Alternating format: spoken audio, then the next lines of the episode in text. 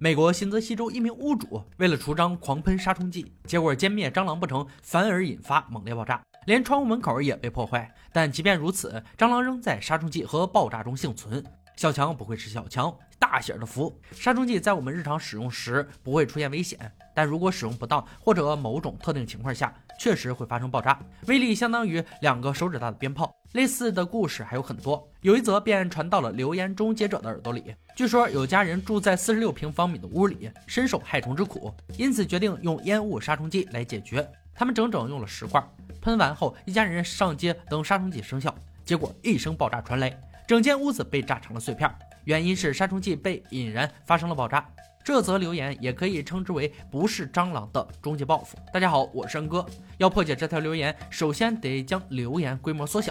杰米做了一个小塑胶房子进行迷你实验，测试杀虫剂的爆炸威力，然后再用实际大小的整间房子，亚当买来了可能引燃杀虫剂的护具，一顿非专业操作拆下了里面的点火器。留言并未说明是点火器点燃杀虫剂，因此要测试好几种有嫌疑的家电：打火机、插座、恒温器。故障电路以及点火器，所有的火源都接到同一操控板上，以便遥控。搞定一系列麻烦的线路问题后，迷你实验开始。亚当打开一罐杀虫剂，放进塑料房中。等它全部喷完后，站在远处遥控点火。炉子点火器没反应，恒温器没反应，故障电路。看到爆炸的终结者喜不自胜，决定再来一次，依旧是故障电路。这次的爆炸威力更大，原因很简单。许多喷雾罐的发挥剂含有石油或丙烷成分，在适当环境下会燃烧。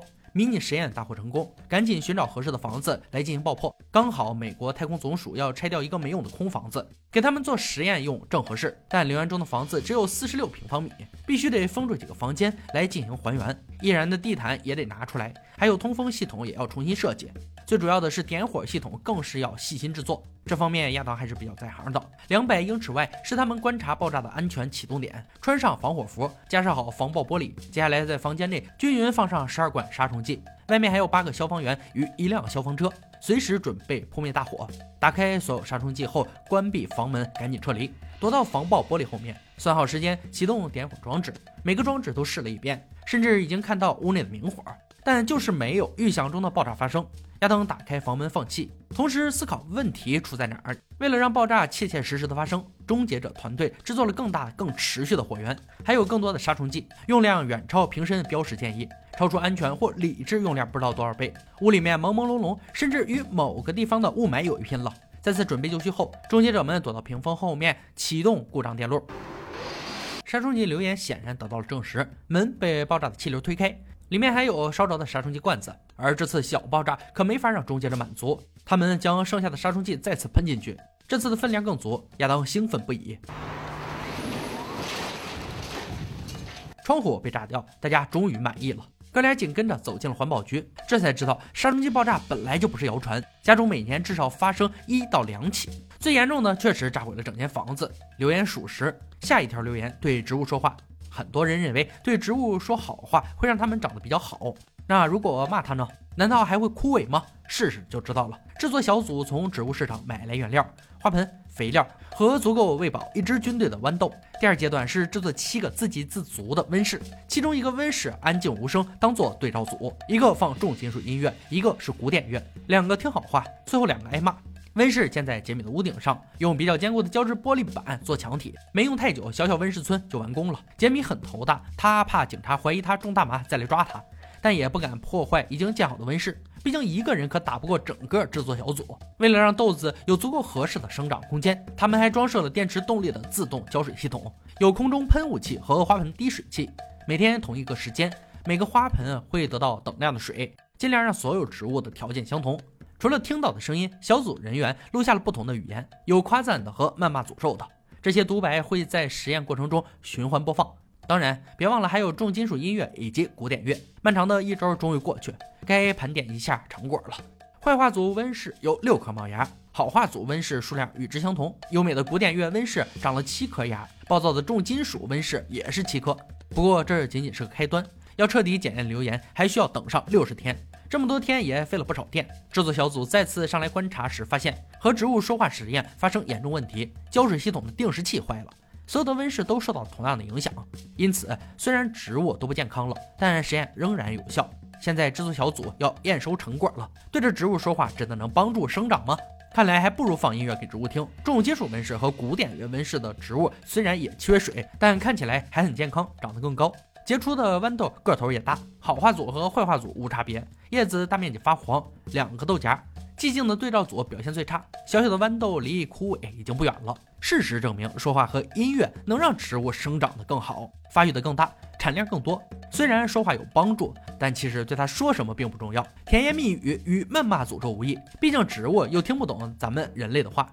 音乐方面，摇滚乐取胜，看来植物还是喜欢声音大且节奏感强的动静。留言属实。最后一条留言，终结者们要大闹乡村。在干草堆里找针，这是亚当提出来的建议。要调查一些谚语和老生常谈，看看是否中肯。好比一个人认为你做不到这件事儿，就会说简直就是在干草堆里找针。亚当不服，他想试试能否用现代科技让这句话变得毫无意义。巴瑞特干草农场是个很好的实验场地，这里每年生产超过两百万捆儿草堆。有动物能吃的干草，也有动物睡觉用的稻草。为了做出亚当理想状态中的干草堆，他们买了二十捆顶级干草，接着到商店买了两根古针。毕竟是古时候的谚语嘛，就得使用古时候的针。当然，亚当还买了些金属针，以求面面俱到。哥俩每人十捆干草，一根古针和三根钢针，要来一次竞赛。通常杰米设计的工具都以简单实用为主。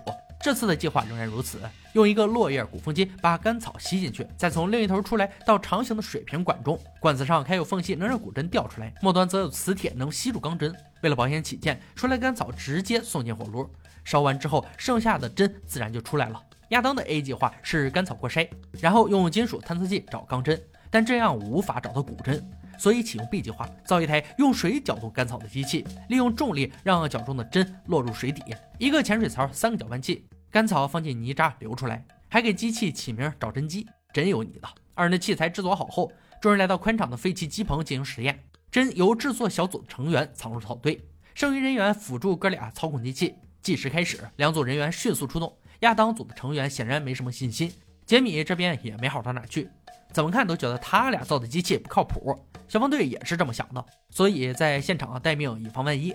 很快，亚当这边就遇到瓶颈，没水了。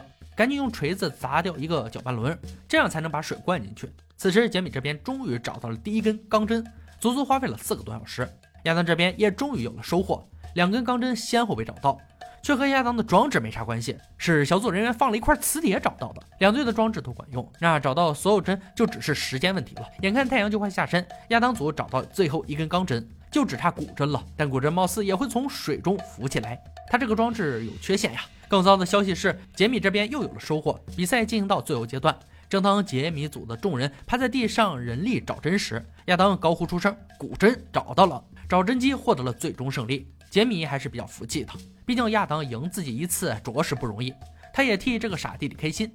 本期留言终结者用亲身实验证明了，杀虫剂与火源的确会发生爆炸，且威力不俗。对植物说话或播放音乐。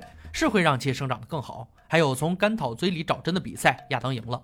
今天的留言挑战到这里就落下帷幕了。小伙伴们，如果听过有趣且可信的留言，欢迎在评论区留言讨论。欢迎大家关注安哥，我们下期再见。